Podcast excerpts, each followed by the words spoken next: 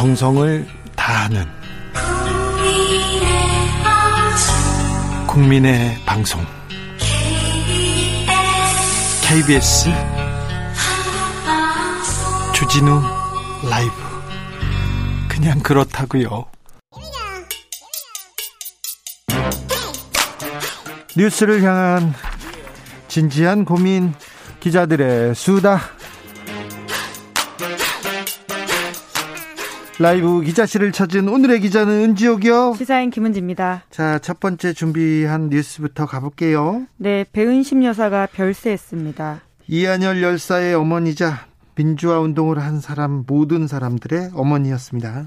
그렇죠. 영화 1987로 유명하다고 할 수 있는데요. 요즘 예. 세대들한테는 네. 한국의 민주화 운동 87년 6월 민주화 항쟁의 도화선이 됐던 바로 그 사건. 이한열 열사의 사망이 있었습니다. 네. 1987 영화에서 강동원 씨가 그 이한열 역할을 했죠. 네, 했던 역할입니다. 네, 그래서 이 빈소에도 이 강동원 씨가 찾았다라고 하는데요. 네. 체류탄을 맞고 쓰러진 이한열 열사의 사진이 87년 6월 항쟁을 드러내는 아주 상징적인 장면이라고 할 수 있습니다. 역사의 한 장면으로 너무 너무 아, 인상적인 장면으로 남아 있습니다. 네, 이 아들의 죽음을 계기로 그 전까지는 평범한 주부였던 배 여사가 인생이 통째로 바뀌었다라고 하는데요. 네. 삶의 구슬을 남긴 게 이런 내용이 있어서 좀 인상적이어서 가져왔습니다. 1987년에 그날 이후 나는 세월에 끌려가듯 살았다. 한여리가 못다 만든 세상을 내가 이어 만들어야 한다는 생각으로 살았다. 막막하고 두려울 때는 한여리와 둘이 간다고 생각했다. 네. 이렇게 자기 생애를 생전에 구술한 적이 있습니다. 1987년 6월 9일 경찰 체류탄을 맞았던 이한열 열사는 바로 숨진 건 아니었고요. 사경을 헤매다가 7월 5일 끝내 숨졌는데 그 이후에 박종철 열사의 아버지 박정기 어르신과 함께 6월의 아버지, 6월의 어머니 이렇게 불렸습니다. 박종철 열사는 경찰의 물고문을 받다가 숨졌죠. 예, 턱하니 억하고 죽었다 그 유명한 말이 있죠. 네네. 네. 아, 배은 배, 배은심 여사는요 어, 거리의 어머니였어요. 그래서 현장에 맨날 계셨어요. 그래서 저도 한 20년 전부터 오래 전부터 알고 지냈습니다.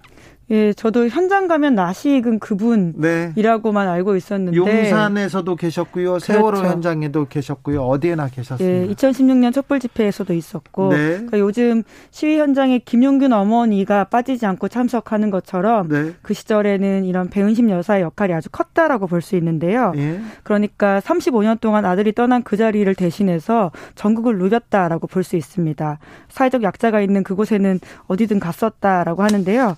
말씀 처럼 세월호 집회, 용산 집회, 그 앞서서는 과거에는 의문사 사건들이 꽤 많았거든요. 예. 이것들에 대해서 유가족들이 전국 민족 민주 유가족 협의회라는 걸 만들어서 의문사 진상규명 특별법 만들어 달라고 요청을 했었는데 네. 그때 400일 넘게 농성을 해서 1998년에 겨우 만들어졌다라고 합니다. 네. 이때도 아주 큰 역할을 하셨다라고 하고요. 여야 할 것 없이 정치권에서 모두 추모하는 목소리가 있었습니다. 네, 그러니까 배은심 여사의 삶은 한국 민주화 역사를 그대로 담았다라고 볼 수 있고요. 여전히 진행 중인 우리 안의 민주화 민주화를 그대로 담아내는 삶이라고 이해할 수 있습니다. 그렇기 때문에 정쟁으로 받아들일 수 없는 부분들이거든요. 평범한 사람의 삶에 우리가 지금 얼마나 기대서 살고 있는지를 좀 다시금 깨닫게 하는 것들이 있는데요. 특히나 과거에는 그 민주주의 운동을 했던 사람들을 향해서 색깔론을 주로 갖다 붙이지 않았습니까? 네.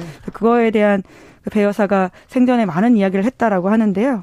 예. 어떻게 받아들일지 그리고 또 1980년대 민주화 운동은 외국에서 수입해온 이념이다 이렇게 얘기하신 분은 어떻게 생각할지 아무튼 거리의 어머니 예, 민주주의 어머니 아, 배은심 여사는 음, 하늘나라로 갔습니다. 다음 뉴스 만나보겠습니다. 네, 여야가 탈당 인사들을 슬그머니 복당시키려고 한다라는 지적이 나오고 있습니다. 네.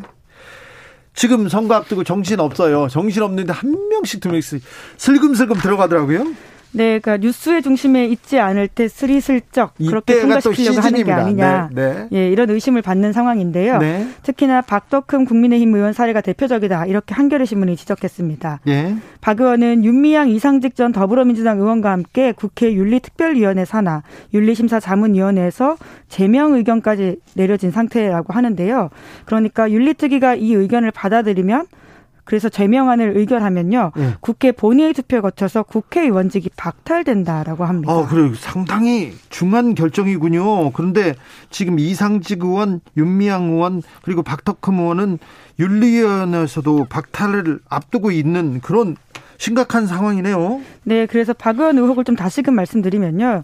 2015년에서 2020년 5 그러니까 지난 5년 동안 국회 국토교통위원회 소속으로 의정 활동을 했는데 예? 이때 가족 기업들이 피감 기관들로부터 수천억 원대 특혜 수주 받았다 이런 의혹이 있었습니다. 아이고 수천억 원대요. 네, 이제 그러다 보니까 그 당시에 2020년 9월인데요. 진실을 밝히겠다면서 탈당을 했다라고 하는데 그래요. 바로 탈당했어요. 네, 그런데 지난해 12월 28일 입당 원서를 제출했고요. 국민의힘 충북도당이 당원 자격 심사위원회를 열어서 탈당 15개월 만에 박 의원의 복당을 허용했다라고 합니다. 그 이유가 박 의원은 그동안 수사받지도 기소되지도 않아서 당에 해를 끼치지 않았다라는 겁니다. 아니 피감 기관한테 공사를 받았어 이거 이거 분명히 문제가 있는 건데 왜 검찰은 가만히 있었던 거죠? 검찰에서 수사하지도 기소하지도 않았습니까? 네, 수사가 제대로 진행되지 않은 건 맞습니다. 네, 그렇다고 해서 무혐의를 받은 사안도 아직 그러니까 사안이 종결됐다라고 보기는 어렵거든요. 네. 그렇기 때문에 지금 이 사안이 계속 굴러가고 있는데 복당 결정하는 게 맞느냐라는 비판들이 있습니다. 실제로 지난해 9월 달에 서울경찰청에서 박 의원의 가족회사와 관련 있는 건설사를 압수수색했다라고 하고요. 또 지난해 5월에 는 공사 발주처 서울시도 압수수색했다라고 합니다. 그러니까 수사가 굼 나쁘다라고 비판을 할 수 있지만 이것이 곧 무혐의다라고 볼 수는 없거든요. 예. 이제 게다가 박 의원은 지난해 LH 사태 때 국민권익위가 정당 소속 의원들 부동산 전수조사한 때가 있는데요. 그때는 무소속 신분이어서 이러한 조사 대상에서 제외된 바가 있는데요. 그때 수사를 그때 조사를 좀 제대로 했으면 이 박덕흠 의원의 의혹 밝힐, 밝힐 수가 있었는데 아, 박덕흠 의원이 억울할 수도 있습니다. 그 억울함 풀 수도 있었어요.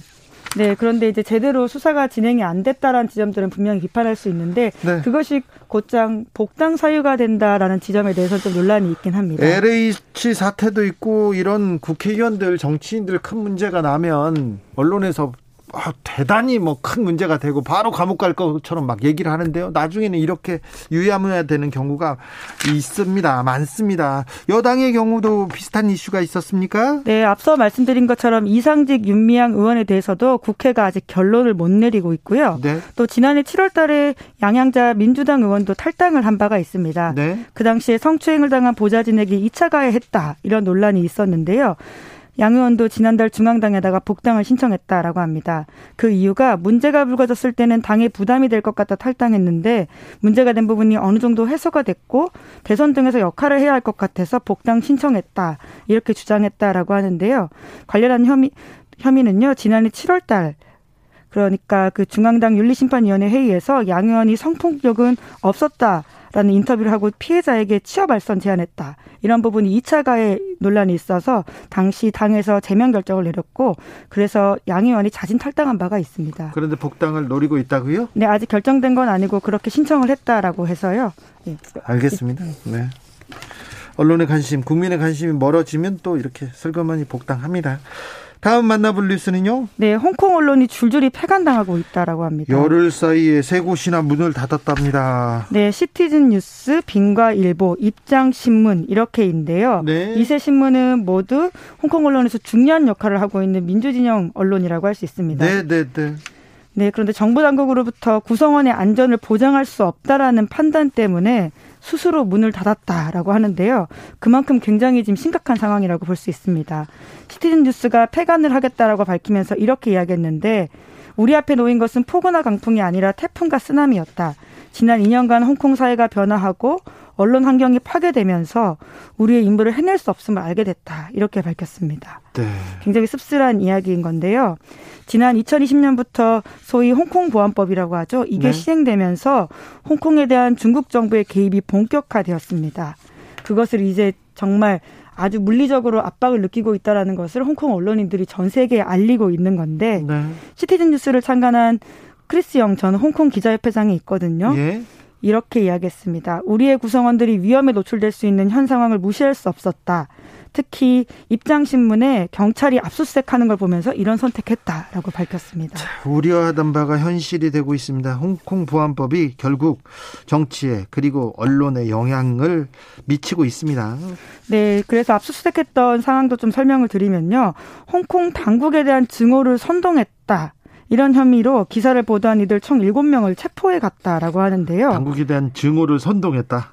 네, 그렇습니다. 이제 굉장히 그 과거 군사 정부가 떠오르는 상황들인데 선동죄네요. 그렇죠. 선동죄는 국가 홍콩의 홍콩 보안법 제목은 아니다라고 하는데요. 하지만 최근 들어서 한동안 적용하지 않았던 사실상 사문화돼 있던 법을 다시 들고 와서 네. 홍콩 경찰이 언론을 탄압하고 있다라고 보이는 지점인데요. 선동죄. 아우 말만 들어도 무섭습니다. 네, 굉장히 사실 법으로서 어떤 잣대를 들이대는지가 예. 코에 걸면 코걸이, 귀에 걸면 귀걸일 수 있는 법이라는 비판도 나오고 있습니다. 예. 저하고 김재동 씨하고 내란 선동죄로 네, 조사를 받았던 적이 있어서 너무 놀랐어요. 그걸로 진짜 저를 어, 처벌하려고 경찰관 아저씨가 그렇게 막 몰아붙이는 걸 보고 깜짝 놀랐었는데. 어떤 내란을 선동하셨나요? 몰라요. 제가 뭘 선동할 어떤 말씀을 잘못하고 선동 선동할 주제가 됩니까? 제가 어디 누구한테 영향을 미칠 주제가. 자, 그런데 홍콩 정부에서는 뭐라고 합니까? 입장은 어떻습니까? 네, 그러니까 해당 언론들이 가짜 뉴스 퍼뜨리고 있다. 그렇기 때문에 문제가 되고 있고 가짜 뉴스다. 네, 그리고 전형적으로 하는 이야기가 국가 안보를 해치는 외부 세력과 결탁해서 중국 정, 홍콩 정부를 지금 흔들고 있다. 이런 식의 주장을 하고 있습니다. 예. 사실 저희가 시사인에서도 그래서 이분들을 좀 인터뷰하려고 예. 현지 상황 알아보려고 했는데요. 이분들이 지금 저희와 인터뷰를 하거나 입장을 줄 경우에는 외부 세력과 결탁했다라는 혐의를 살 수 있다라고 그래서 해요. 인터뷰도 못 해요? 네, 지금 실명으로는 할 수 없다라고 이야기해서 계속해서 접촉은 하고 있는데요. 예. 또 그분들의 안위가 걱정되는 상황이다 보니까 저희가 이것 것들을 어떻게 보도해야 될지도 굉장히 고민이 큽니다. 매우 심각합니다. 홍콩의 민주주의, 아, 그리고 홍콩의 언론의 자유가 지금 어, 굉장히 태풍 앞에 서 있네요. 네, 굉장히 전형적인 논리죠. 이런 경우에 항상 외부 세력과 결탁해서 무엇을 흔든다라는 이야기인 건데요. 네. 그 이야기들이 지금 2022년 홍콩에서 일어나고 있는 상황입니다. 네. 홍콩의 민주주의와 언론의 자유에 대해서 어, 몇 해 전만 해도 관심이 많고 전 세계적으로 이렇게 지지와 연대를 보내기도 했는데 이제 이마저 더 어려워지는 상황이군요. 네, 이게 정말 금세 다시 돌아갈 수 있다라는 것이 주는 충격도 굉장히 크고요. 네. 그렇기 때문에 더욱더 우리가 관심 가지고 연대해야 되는 사안인 것 같습니다. 네, 기자들의 수다 시사인 김은지 기자와 함께했습니다. 감사합니다. 네, 감사합니다. 교통정보센터 다녀오겠습니다. 유하영 씨.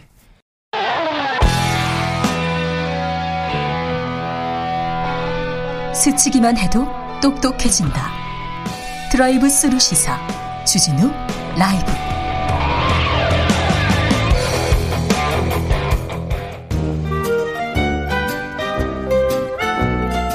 민생이 먼저다 함께 잘 먹고 잘 사는 법 찾아보겠습니다. 민생과 통하였느냐 생생민생 통 안진아 소나 민생생각 안진걸 민생경제연구소장 어서 오세요. 네, 안녕하십니까. 소장님 오늘은 어디 다녀오셨어요? 예, 오늘 꼭 이야기 드려야 됩니다. 오늘 정말 춥더라고요. 지금 시제그룹 본사 앞에서 택배 기사님들 단식 5일째입니다. 아, 전국에 단식이요? 예. 전국에 11명의 대표자 단식하고 계시는데 너무 안쓰러워서 우리 택배 기사님들 응원하는 시민의 모임하고 민생경제연구소 그다음에 민주당의 김주영 국회의원 등하고 같이 가서 음. 이야기를 좀 들었습니다. 그래서 시제그룹 본사가 나서서 빨리 네. 대화와 교섭을 해서 네. 이제 설이면 곧 있으면 물건 늘어나잖아요. 선물 때문에. 네네. 그러니까 기사님들도 빨리 돌아서 일하고 싶거든요. 예, 아, 그리고 단식이라니 이 추운데요. 예, 지금 안, 그 시제그룹 본사 앞에서 천막을 치고 동성을 하고 계십니다. 그러니까 작년에 170원, 올해 100원 오르면 그 중에 상당히건 아니다 하더라도 이분들이 요구사항이 지난주 말씀드렸는데 물건 하나당 30원에서 40원이라도 올려달라는 겁니다. 수수료를. 그 정도는 가능할 것 같습니다. 네. 네. 아무튼 근데요 택배 노동자들 몸은 상하지 않게 예, 그러니까 단식 투쟁은 좀 막아주세요. 예. 차라리 무슨 삼겹살 투쟁이나 다른 투쟁으로 좀 바꿔주세요. 아니 그래야 되는데 어쨌든 어. 너무 어, 빨리 해결해야 된다는 저기 그 열정으로 알겠습니다. 어, 단식하고 계신데 시제그룹 본사에 다시 한번 호소드립니다. 네. 기사님들하고 대화해서 빨리 원만하게 해결했으면 좋겠고요. 네. 여야 후보들이나 여야 캠프에서도 그 농성장에 한 번씩 찾아가 보실 것을 권유드립니다. 알겠습니다. 예, 예. CJ 그룹이네 신세기가 아니고. 아, CJ죠. 그다음에 지금 오다 보니까 신세기 그룹에서 하도 그 정영진 부회장님이 엉뚱한 말씀하셨고 불매 운동 한다는 글이 많이 돌더라고요. 근데 이제 불매 운동은 항상 또 제가 전문가니까 네. 문의가 많이 왔어요. 예. 근데 어 이렇게 계속 망언하고 갈등을 부추기고 철진한 색깔론 이야기하면 불매 운동 거세집니다. 그래서 저는 지금이라도 정영진 부회장님이 네. 빨리 말씀 철회하고 불매 운동은 거둬주실 것을 국민들한테 어, 당부하는 게 호소하는 게 맞다. 이 말은 네. 좀 들을 것도 같습니다. 불매운동 전문가 아닌 건 아닙니까? 아, 진짜요. 저거 이건 제가 지금 동향을 알 수가 있잖아요. 네. 제가 특별히 저는 지금 나서고 있지는 않아요. 그 네. 발언에 문제가 있죠. 네. 국민 21세기 첨단의 시대에 우리가 미래로 나가고 세계로 나가다가 경제와 민생으로 올인해야 될 때 멸공이 뭡니까 멸공이 그리고 그게 부안호대한 정치인들도 정신 없는 거죠. 근데 그렇게 해갖고 지금 국민들께서 불면허하면 저는 걱정되는 게 항상 그래서 일하는 임직원들이 피해를 보잖아요. 오너리스크 아, 그렇죠. 때문에. 네. 그래서 빨리 부회장님이 어, 말씀을 철회하고 네. 기업의 사적 책임이나 기업의 사적 통합 기능에만 전념하는 게 맞다. 이렇게 네. 조언 드립니다. 예. 네. 그리고 요거 요거 꼭 하나 말씀드렸는데요. 지금 택시 기사님들한테 연락이 많이 옵니다. 네. 개인 택시는 방역 지원금을 받으세요. 100만 원. 이번에 320만 명에 100만 원 주는 거 있잖아요. 손실 보상금하고 네. 방역 물품 지원금 말고 중복에서 받는 거. 근데 우리 방송 회사 택시, 법인 택시 분들이 진짜 많이 듣잖아요. 우리 주진 라이브. 네. KBS 그냥 켜 놓고 하루 종일 켜 놓고 계신 분들인데 이분들한테 연락이 많이 왔어요. 지금 2446님께서 네. 안 소장님 방역 지원금 개인 택시는 지급하는데 그러니까요. 법인 택시는 왜 해당이 안 되나요? 그래서 그럼? 저번에도 한번 소상공인 그 재난 지원금 때도 개인 택시는 소상공인으로 분류되어 있잖아요. 그래서 예. 지원금이 나왔는데 긴급 생계 자금이라든지 법인 택시는 회사 노동자로 되어 있으니까 안 나와서 형평성에 문제가 있어가지고 어 법인 택시, 회사 택시도 같이 나온 적이 있고요. 네. 그다음에 그럼 개인 택시하고 회사 택시만 주면 어떡하냐? 전세 버스, 그다음에 마을버스 기사님들을 또 힘든데 그래서 그분들까지 같이 지원이 된 적이 있어요. 전례가 있습니다. 두 번이나. 그래서 방금 전에 저도 중기부 관계자들에게 이건 나서야 된다. 같은 회사 같은 택시인데 누구는 주고 누구는 안 주는 거 문제가 낸다. 다른 노동자들은 이걸 이해를 한다. 소상공인들이 힘드니까. 근데 회사 택시는 개인 택시에 비해서 더 힘들거든요. 이분들은 산학금도 내야 되잖아요. 더 힘든데 못 받으니까 문제가 되는 겁니다. 이건 지금 아마 우리 주인 라이브 듣는 회사 택시 분들께서 100% 찬성해요. 그래서 제가 회사 택시 분들에게도 뭐라 말씀드리냐면 빨리 택시 노조나 택시 협회에서 나서서 이거 문제 네. 제기하고 국회의원들이 문제 제기해야 된다. 기재부에서 중기부에서 조금 이거는 좀 고민해봐야 될 사안인 맞습니다. 것 같습니다. 그래서, 그래서 보니까 제가 확인해 보니까요 경남 진주시 같은 경우는 자체로 지급을 합니다. 그래요. 왜냐하면 그분들이 회사 택시 분들이 더 어려운데 못 받으니까 네. 자체로 100만 원을 지급하는 거 확인했거든요. 네. 그러니까 중앙 정부든 지방 정부든 빨리 이건 회사 택시 분들에게도 더 힘드니까 네. 방위증 100만 원씩 지급하는 게 맞다고 호소드립니다. 알겠습니다. 예. 요즘 금리가 굉장히 예. 좀 복잡해지고 있다면서요? 금리 역전도 일어나고요. 이게 이제 제가 계속 그리 지금 시중은행들이 작년 실적이 이제 곧 아직 안 나왔는데요. 재작년에 이자 소득으로만 40조, 작년에 이자 소득으로만 50조가 넘어갑니다. 네. 이 문제와 관련이 있는데 지금 금리를 보니까 이분들이 5% 6%까지 올라갔잖아요. 일반 시중은행이. 지금 우리 그, 예 대출 금리가요? 예, 그러니까요. 근데 보통 우리가 대출 금리 제2금융권이 더 비싸다고 생각하잖아요. 아유, 제2금융권은 비싼데니까 제2금융권 예, 아닙니까? 그러니까 제2금융권보다 신용도가 떨어진 분들이 제2금융권 와서 더 높은 금리로 빌린 거로 일반적으로 그렇잖아요. 예. 근데 지금 오히려 새마을금고는 지난해 11월 중 신규 취급한 전체 대출 금리가 3.91%가 되지 않았습니다. 평균이 3.91인데요. 예. 신협도 가계대출 금리가 평균 5.5%밖에 안 됐, 5.05%밖에 안 됐습니다. 네, 그런데요. 2020년 가계대출 금리 6.5%에서 오히려 떨어졌습니다. 예. 새마을금고는 그대로고요. 그런데요. 근데 그러니까 이렇게 제일금융권은 오히려 떨어지거나 그대로인데 제일금융권이 금리를 5, 6%까지 올릴 수 있느냐 이거에 대한 문제 제기가 지금 강력히 제기되고 있는 겁니다. 그러면 안 되죠. 은행이 돈도 많이 버는데. 예. 아까 말씀드렸잖아요. 작년 기준으로 지금 이자 소득만 50조가 넘어가는 것으로 추정이 되고 있습니다. 예. 그럼 왜 이렇게 올려졌냐? 당국이 대출을 너무 많이 해주니까 가계 대출이 폭증하니까 그게 위험하니까 좀 줄여라고 한 거잖아요. 예.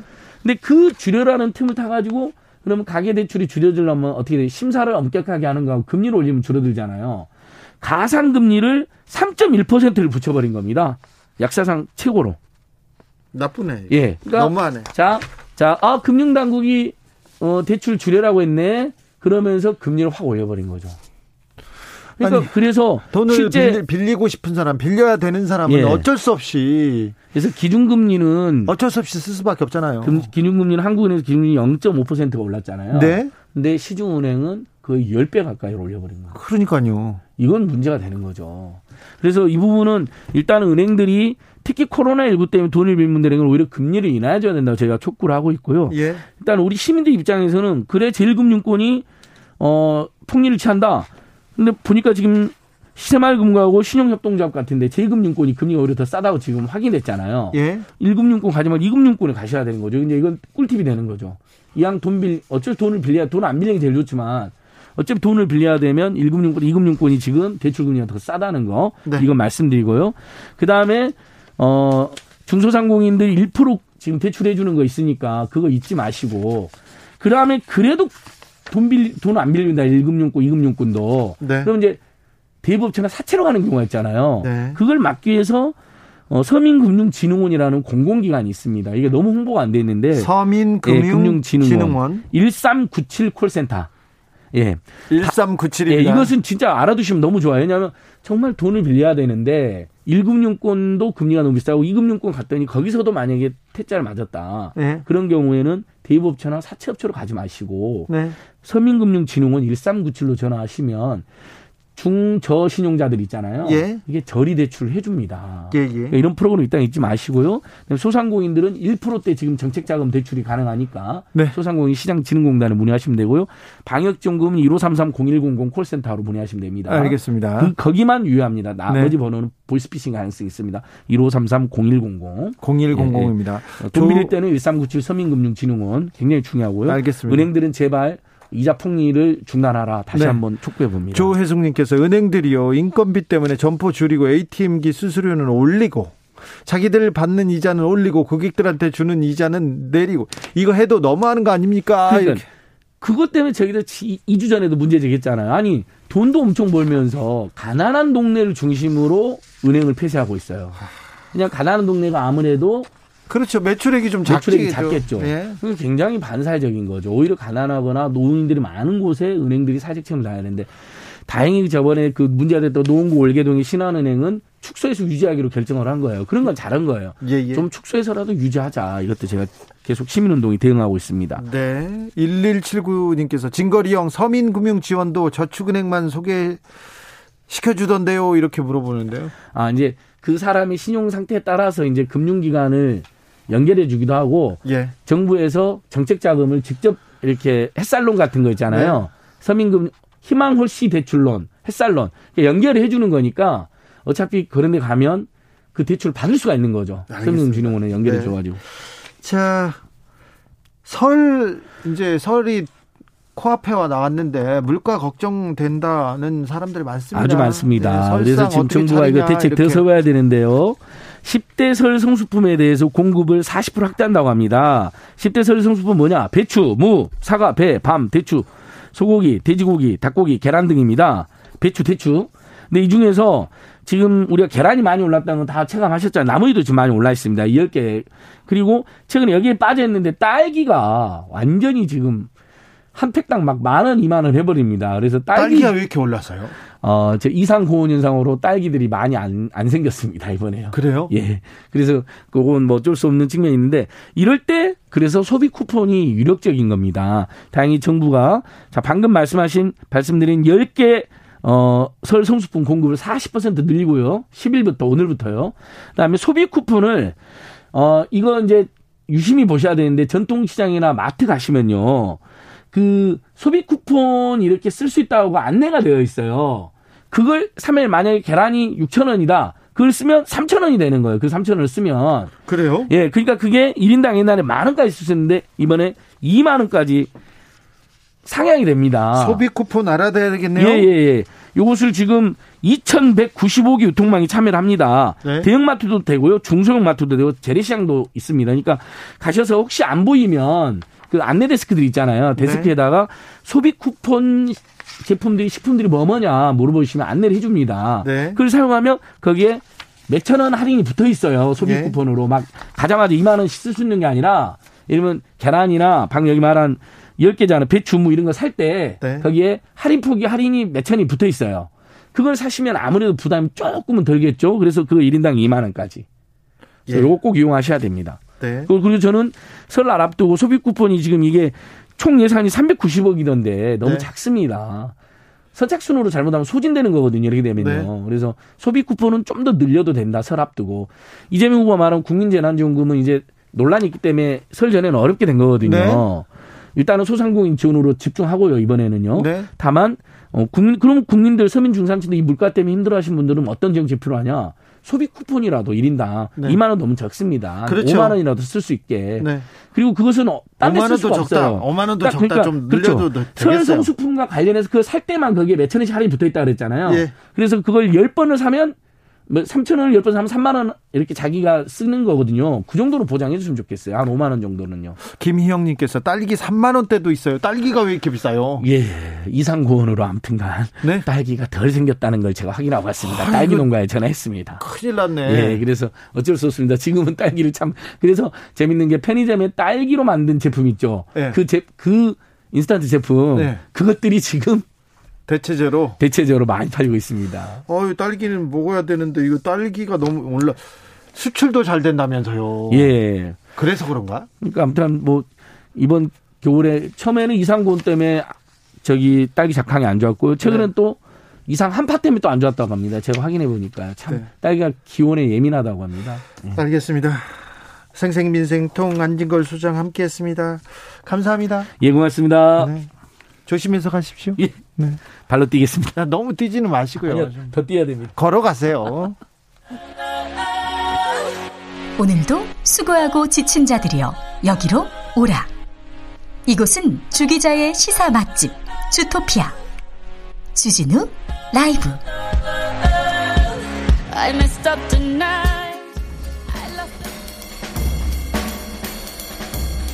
느낌 가는 대로 그냥 고른 뉴스 여의도 주필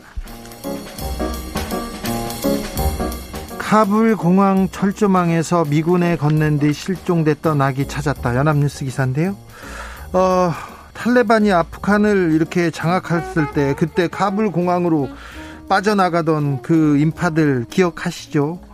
그때 어, 너무 사람들한테 밀려서 어쩔 수 없이 철조망 위에 있는 미군한테 도움을 청했습니다. 그래서 막내 아들을 생후 2개월 된 막내 아들을 이렇게 군중에 떠밀려서 이렇게 건넸는데 그 이후에 헤어졌어요. 그 가족은 어, 카불 주재 미국 대사관에서 경비원으로 일했던 아흐메디 가족인데 이 가족들이 어, 카타르로 독일을 거쳐서 미국 텍사스 난민촌까지 도착했는데 막내 아들을 찾지 못해가지고 발을 발을 고스케서 굴렀는데 이 애타는 사연을 게시물에 올렸습니다. 그런데 어 카불 시민이 어 이 아기 이웃집에 입양된 아기 같다 이렇게 제보했고 사실로 확인됐습니다. 그래서 어, 지금 몇 개월 만입니까?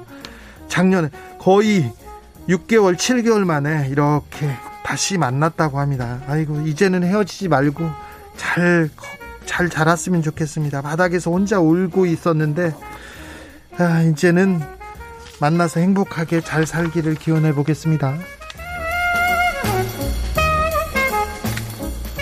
영화 1987 2년 배우 강동원, 이한현 열사 모친 배은심 여사 조문 뉴시스 기사입니다. 배우 강동원 씨가 지난 9일 배은심 여사의 빈소를 찾았습니다. 1987 영화에서 이한열 역으로 출연했었는데 그 인연을 계속해서 둘은 이어갔다고 합니다. 배은심 어머니가 강동원 씨가 아들 역할을 해서 너무 좋, 좋다는 얘기를 여러 번 하셨어요. 그래서 빈소에 있던 강동원 씨가 그 말을 계속 듣고 참 울음을 꾹 참았다고 본인이 전했습니다. 어, 강동원 씨는 영화 이후에도 배은심 여사 그리고 다른 민주화 운동가들하고 인연을 이어갔는데요. 어, 어땠냐고 제가 물어봤더니 음, 그런 영화를 만들어서 1987을 만들어서 어머니와 인연을 인연이 닿았던 것만으로도 너무 행복했고요. 조금이나마 위안이 되었으니 좋았습니다. 이렇게 얘기했습니다. 그리고 어머니께 남기실 말씀 있냐고 물었더니 저한테 이렇게 얘기해 주더라고요. 한평생 너무 고생했고 고생 많으셨고 꼭 좋은 곳에 가셔서 아드님 만나시고 영원히 행복하시기를 빕니다. 너무 감사했습니다. 잊지 않겠습니다. 이런 예, 이야기를 했습니다. 아, 배은심 여사는 열사의 어머니였고 거리의 어머니였죠. 그래 그러면서 얼마 전에 민주주의는 사람들의 피땀 눈물이 범벅되어서 한 발짝씩 온다 이렇게 얘기를 했습니다. 아 열사의 어머니가 열사는 갔는데 그 자리를 지금까지 지켜야 된다니 너무 좀 마음이 아팠습니다. 거리에서 볼 때마다 아팠습니다. 전태일 열사의 어머니를 볼 때마다 박종철 열사의 아버지를 볼 때마다 그런데 아, 배은심 여사는 하늘에 가서는 좀 평안하시기를 사랑하는 아들과 부디 행복한 시간을 가지시기를 그렇게 빌어보겠습니다. 꼭 좋은 데서 잘 계셔야 됩니다. 편안히. 그러시겠죠?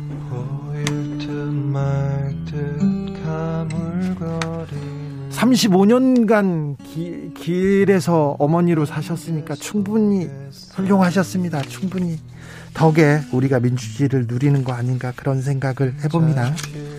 영화 1987의 OST죠. 강동원, 김태리 배우가 직접 부른 곡 가리워진 길 들으면서 저는 여기서 인사드리겠습니다.